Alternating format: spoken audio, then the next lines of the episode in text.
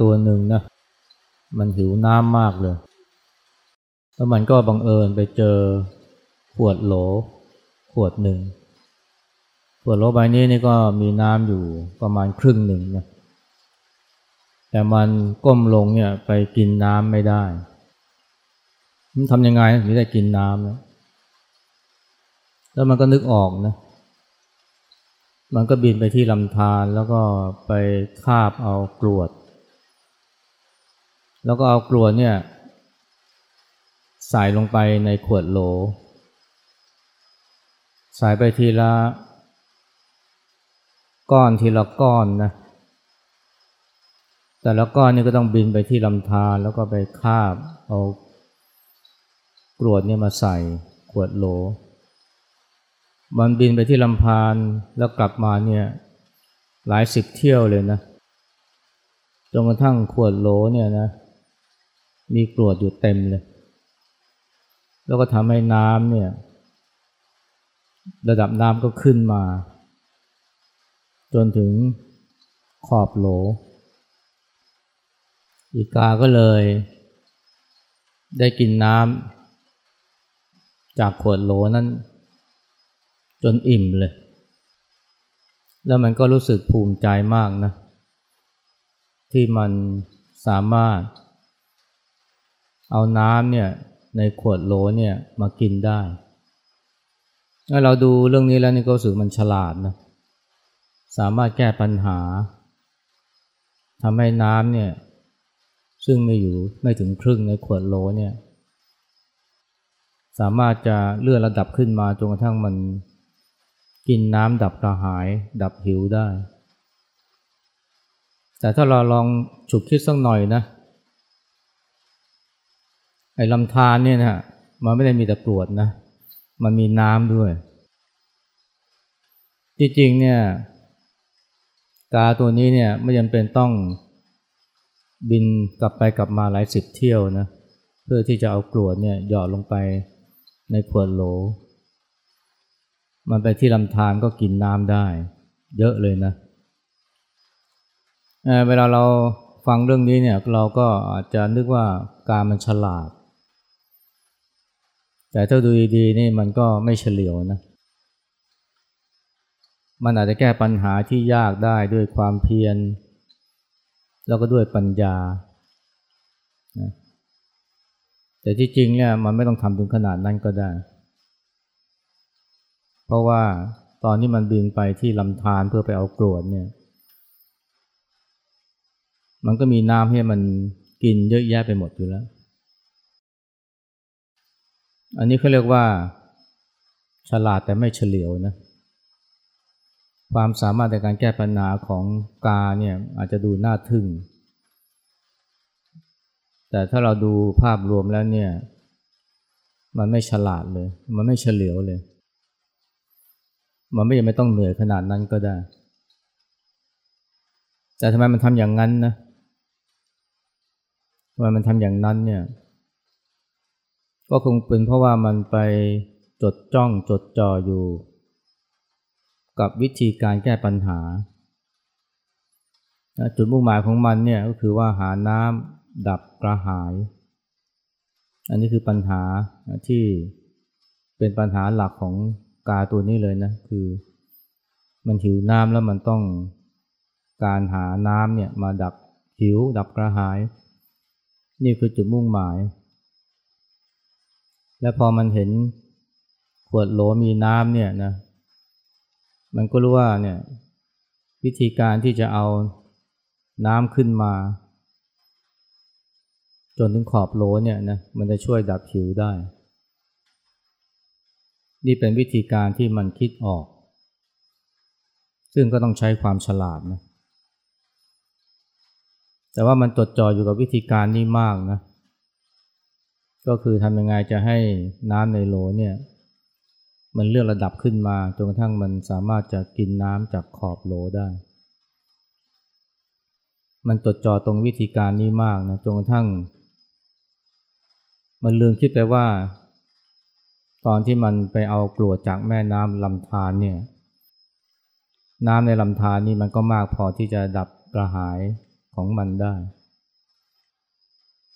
มันไม่สนใจแต่วิธีการจนลืมเป้าหมายเมื่อมองในแง่นี้เนี่ยมันก็ดูเหมือนโง่นะ แต่ว่าคนเราเนี่ยบ่อยครั้งก็ มีพฤติกรรมไม่ต่างจากกาตัวนี้ อย่างเช่นคนจำนวนมากเนี่ย ปรารถนาความสุข ความสุขเนี่ยคือเป้าหมายของชีวิต ทำไงถึงจะมีความสุข หลายคนก็นึกถึงวิธีการว่าเออมันต้องมีเงินมีทองนะ ต้องมีบ้านมีรถยนต์นะ ต้องมีงานมีการที่ดีนะ ถึงจะมีบ้านมีรถ แล้วจึงจะมีความสุข และหลายคนเนี่ยก็ทุ่มเทนะ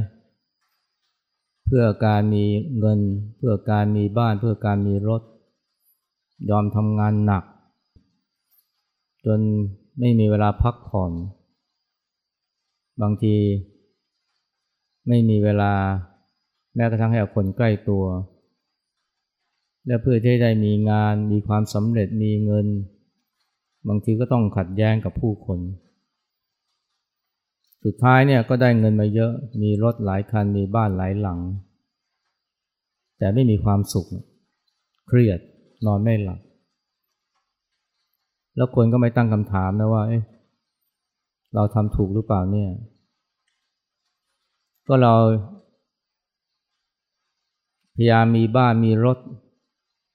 มีเงินก็เพื่อจะมีความสุขไม่ใช่เหรอ แต่ว่าพอไปหาสิ่งเหล่านี้มาแล้ว แล้วเกิดความทุกข์เกิดความเครียด กับไม่เฉลียวใจนะว่า นี่เราทำผิดไปหรือเปล่าเนี่ย แล้วคนส่วนใหญ่เนี่ยไปสนใจวิธีการจนลืมเป้าหมายนะเป้าหมายคือความสุข แต่ไปมาเนี่ยกับไม่มีความสุขเพราะไปจดจ่ออยู่ที่วิธีการทำไงจะให้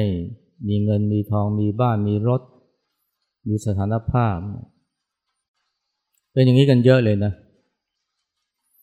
คือไม่ถามตัวเองนะว่าเนี่ยไอ้ที่เรามีสิ่งเหล่านี้มากมายเพื่ออะไร เพื่อความสุขไม่ใช่เหรอ แล้วตอนนี้เรามีความสุขไหมทำไมไม่มีความสุข ก็เพราะไปหมกมุ่นอยู่กับการหาเงินหาทองนะการแข่งขันเพื่อได้มีบ้าน หลังใหญ่ราคาแพง คนเราเนี่ยถ้าหากว่าไปหมกมุ่นอยู่กับวิธีการเนี่ย มันก็ลืมเป้าหมายได้ง่ายนะและสุดท้ายนี่ก็ เหนื่อยนะแล้วก็ไม่พบหรือบรรลุถึงเป้าหมายที่ต้องการมีผู้หญิงคนหนึ่งนะเธอก็อยากจะให้ครอบครัวเนี่ย สามีลูกเนี่ยนะ ได้มีเวลาอยู่ด้วยกัน ก็เลยตั้งใจว่าจะชวนกันไปเที่ยวนะไปค้างแรม ใช้เวลาอยู่ด้วยกัน จะได้กระชับความสัมพันธ์ จะได้ทำให้ครอบครัวอบอุ่นมีความรู้สึกที่ดีต่อกัน ก็เลยนะ คิดว่าเนี่ยจะพาครอบครัวไปเที่ยวก็หานะว่าจะไปเที่ยวที่ไหนดี ก็ไปเซิร์ชข้อมูลต่างๆ ทางเว็บไซต์ทาง Google จนได้นะว่าเนี่ยน่าจะไปเที่ยวที่เชียงใหม่ไปเที่ยวเชียงใหม่นี่มันกว้างก็ต้องเจาะจงอากจะไปที่อำเภอไหนไปที่รีสอร์ทไหน ก็ค้นคว้านะ จนกระทั่งได้สถานที่ที่คิดว่า จะเป็นที่ที่ครอบครัวเนี่ยจะได้อยู่ด้วยกันจะได้สนุกด้วยกันนะมีเวลาพูดคุยกันนะได้กระชับความสัมพันธ์ให้ครอบครัวมีความอบอุ่น แต่พอไปเสนอไปบอกสามี สามีไม่เห็นด้วยนะ บอกว่า ไปภูเก็ตดีกว่า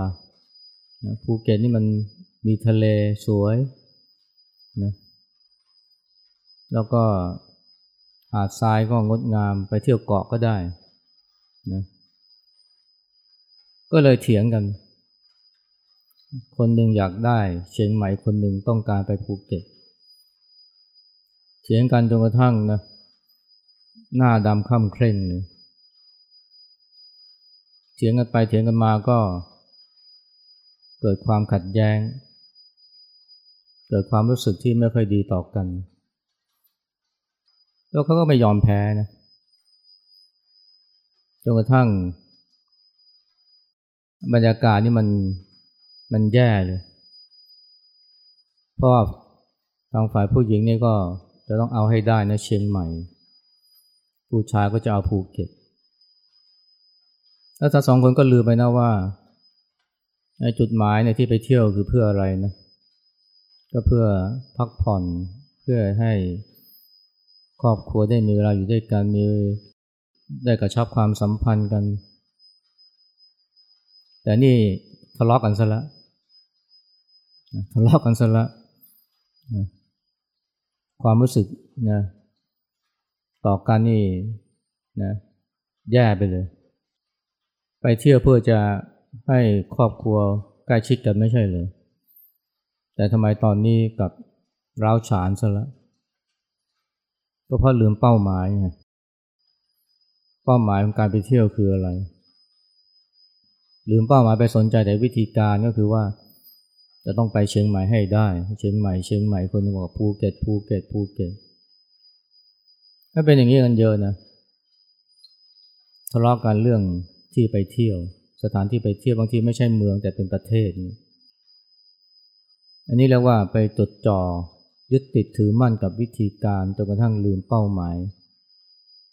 อันนี้จะว่าไปเพราะว่ามันเป็นเพราะความลืมตัวก็ได้นะ คนเราพอยึดมั่นถือมั่นมาก ๆ เนี่ย มันก็ลืมตัวนะ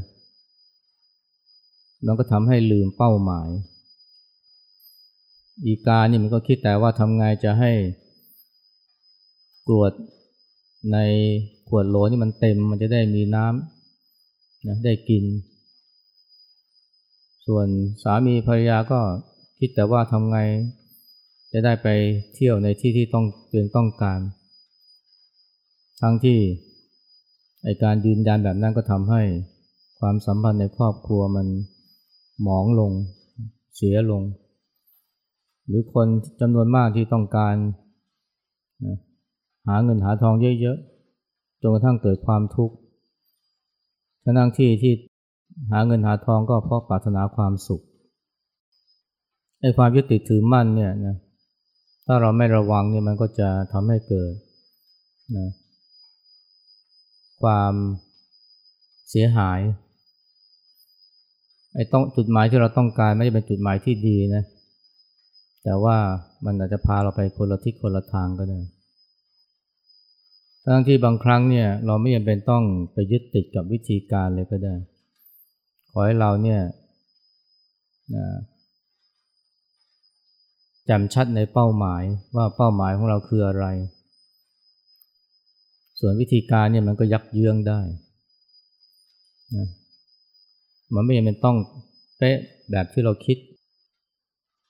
มีชายหนุ่มสองคนนะนักศึกษาเนี่ยทะเลาะกกันในในห้องสมุดทะเลาะกันเรื่องอะไรนะ บรรณารักษ์เนี่ยได้ยินเสียง เสียงดังขึ้นเรื่อยๆนะจากสองคนนี้แล้วก็เลยไปถามว่าเกิดอะไรขึ้น คนหนึ่งก็บอกว่าเนี่ยเขาต้องการให้เปิดหน้าต่าง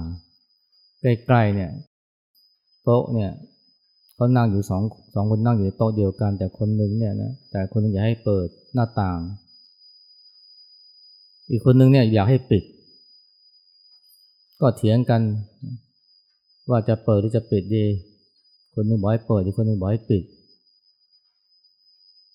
บรรณารักษ์นี่ก็เลย ถามว่าจุดหมายเนี่ย ของคุณเนี่ยที่ต้องการให้เปิดคืออะไรจะบอกว่าต้องการให้ลมมันเข้า เพราะว่ามันอับนะมันร้อนนะห้องสมุดนี่ก็ไม่ติดแอร์ด้วยวันนั้นเราก็ถามอีกคนหนึ่งว่าทำไมอยากให้ปิดหน้าต่างเขาบอกว่า ปิดถ้าเปิดหน้าต่างแล้วเนี่ย ลมมันจะพัด กระดามจะปลิว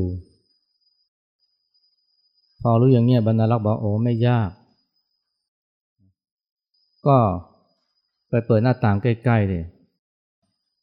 ไม่ต้องเปิดหน้าต่างบานนี้ก็ได้ หน้าต่างบานอีกบานนึงที่อยู่ อยู่ใกล้ๆเนี่ย ก็เปิดสิพอเปิดแล้วเป็นไง มันก็มีลมพัดถ่ายเทไม่ร้อน แล้วก็ลมที่เข้ามามันก็ไม่ได้พัดกระดาษของชายคนนั้นเนี่ย ให้มันปลิว พอบรรณารักษ์เสนองี้อะทุกคนก็เห็นด้วย สองคนนี้ก็เห็นด้วย ที่จริงมันก็ไม่น่าจะคิดออกไม่คิดการคิดแบบนี้ก็มันก็ไม่ไม่น่าจะยากนะถ้าไม่ติดยึดกับว่าต้องเปิดบานนี้หรือปิดบานนี้หน้าต่าง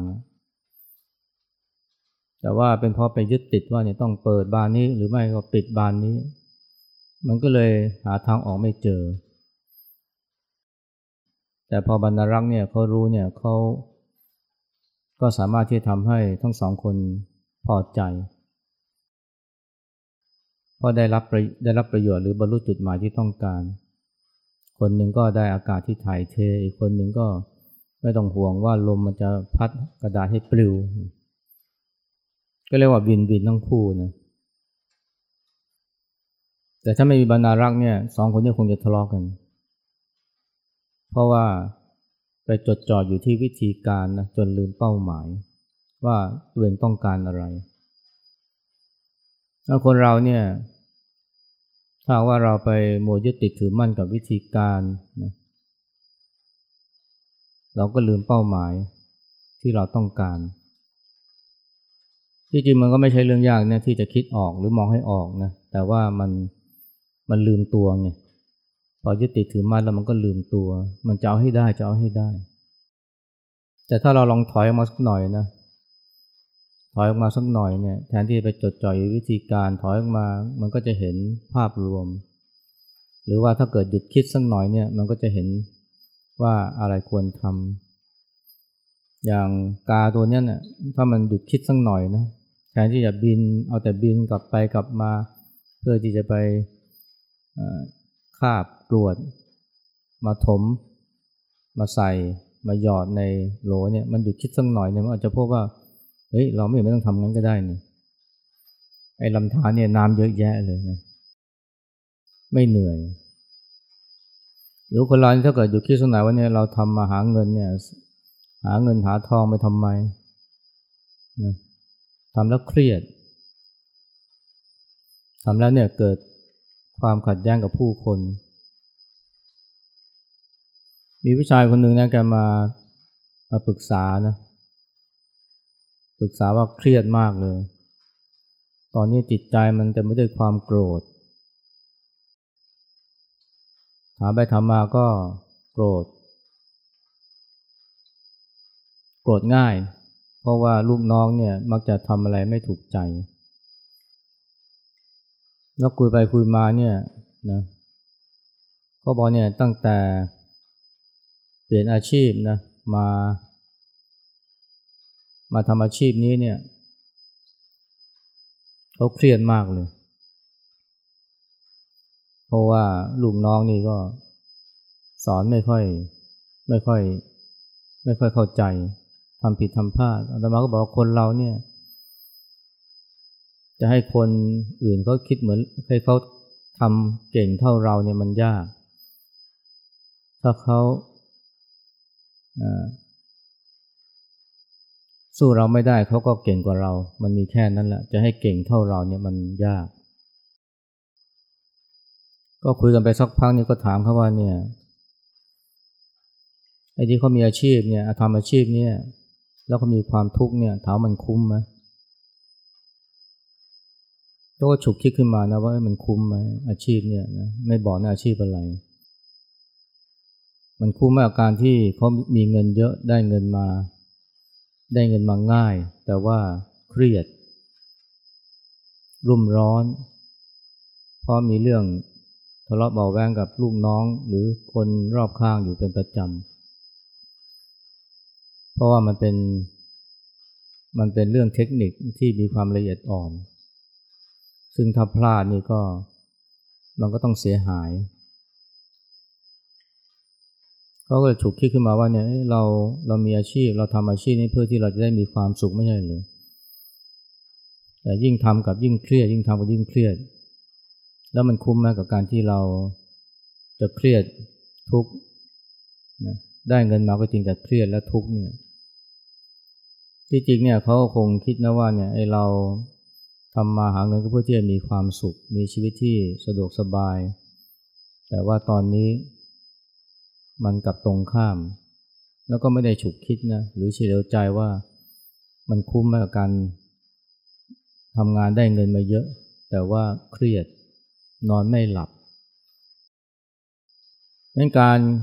รู้จักฉุกคิดนะหรือว่าถอยกลับมามอง ให้เห็นภาพรวมเนี่ยหรือเห็นภาพกว้างๆเนี่ยมันช่วยได้ อันนี้มันก็เป็นเรื่องความ ทางพุทธศาสนาเรียกว่าสัมปชัญญะเหมือนกันนะ เวลาเราพูดถึงสัมปชัญญะเนี่ย มันไม่ได้หมายถึงความรู้ตัวทั่วพร้อมอย่างเดียว มันยังหมายถึงความรู้ในความรู้ชัดในจุดหมายที่เราทำความรู้ชัดในงานที่เราทำด้วย สัมปชัญญะนี่มีความหมายรวมไปถึงอันนี้ ซึ่งมันก็ต้องอาศัยความรู้ตัวนะ เพราะว่าทำไปทำไปเนี่ยบางทีมัน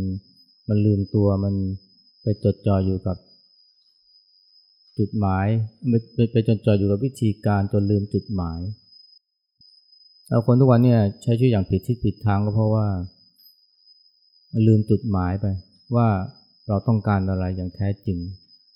ไปสนไปจดจ่ออยู่วิธีการ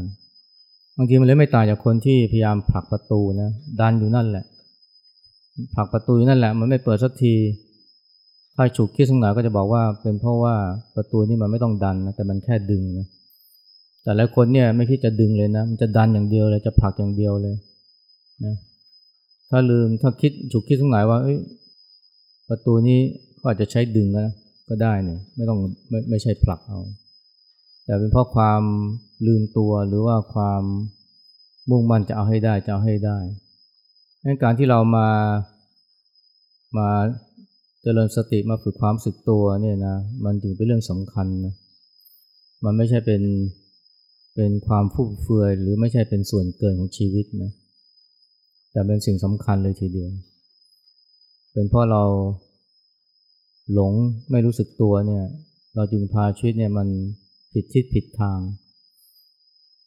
อาจจะมีความสามารถในการแก้ปัญหา มีความสามารถในการหาเงินหาทอง แต่ก็ลงเอยด้วยความเครียดความทุกข์ซึ่งก็ไม่จำเป็นต้องเป็นอย่างนั้นเลยนะถ้าว่าเฉลียวใจตรงไหนว่าเราทำเพื่ออะไร ก็เราทำเพื่อความสุขนะแต่มาลงเอยแบบนี้เนี่ย มันคุ้มไหมมันถูกทางหรือยัง หรือว่าอาจจะฉลาดนะเหมือนกับกาตัวนั้นนะนะแต่ว่ามองภาพรวมแล้วเนี่ยมันไม่ฉลาดเลยมันโง่ แต่มันยังหลงเชื่อว่ามันฉลาดนะสามารถจะเอาน้ำในขวดโลมากินได้ ทั้งๆทที่มันไม่ไม่ต้องทำอย่างนั้นเลยก็ได้เย็นนี้พุทธนีนะ